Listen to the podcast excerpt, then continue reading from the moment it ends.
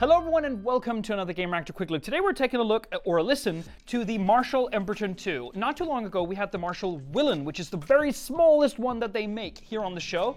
And we kind of said the same that you would expect. It's very small, so the sound quality very much is uh, is something which is compromised by that small form factor. But you still got something with Marshall's now iconic design, and which was very very portable. But before you rush out to buy a Willen, I would urge you to buy this. This is the Emberton 2. Now, they've made an Emberton before. Now they've made the Emberton 2, and it basically has the same the great stuff that the Willen has, which is Regardless of what you think of old school Marshall amps on the stage of major rock bands in the 70s and the 80s and the 90s and even up to now, well, this is a distinct design. It looks like leather, but it's actually a rubber coating all the way around.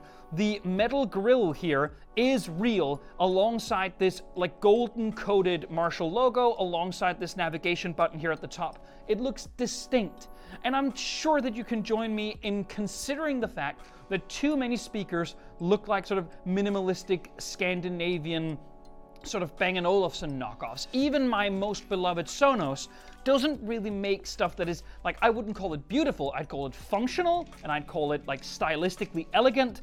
But this is cool. This has cool factor. And it's not something which is going to be sitting on a shelf anyway. This is going to be brought around with you. So having it look like this and be distinct is really cool. So beyond just looking cool, it has IP67 dust and water resistance, which is nice. Remember, that's not salt water. If you're going to the ocean like you might be doing here, this is fresh water, which makes it a lot less useful, but it does have IP67 dust resistance, which also means grains of sand, which is great.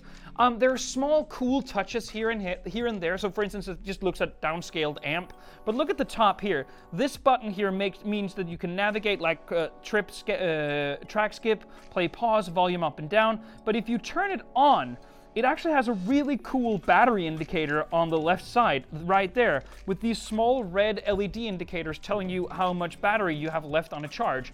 Really cool stuff. Now, as you can probably tell by looking at it, this is not omnidirectional. This is very much a bidirectional design, meaning that if you're playing something, you're either going to have to sit behind it or in front of it. This will not work. It's simply too, uh, like, it, it doesn't have that 360 degrees sort of spatial kind of design. It is bidirectional, front and back, but it works actually better than you would expect. Now, volume doesn't get quite loud enough for you to play up a party. But if you're going to the beach and you want to listen to some tunes on the way when you're biking there or while you're just, you know, chilling, uh, running into the water, just basically just having a good time, well, this will be plenty for that. It has two D-class um, amps basically running two mid-range drivers, which is are two inch basically, uh, in the, the range of 60 to 20,000 hertz, which is just fine. It runs Bluetooth 5.1, not 5.2, but 5.1 will give you plenty of range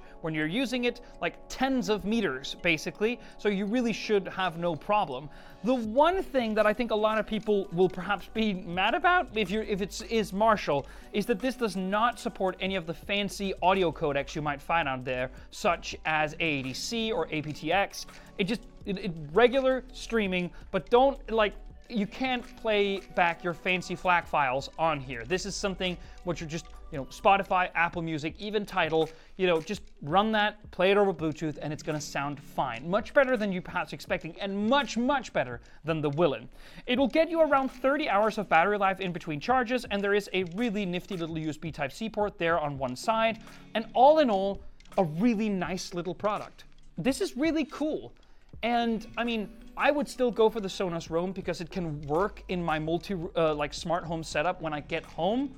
But this is a really cool little Bluetooth speaker. Get this instead of, you know, a JBL thing. Thank you so much for watching. See you on the next one.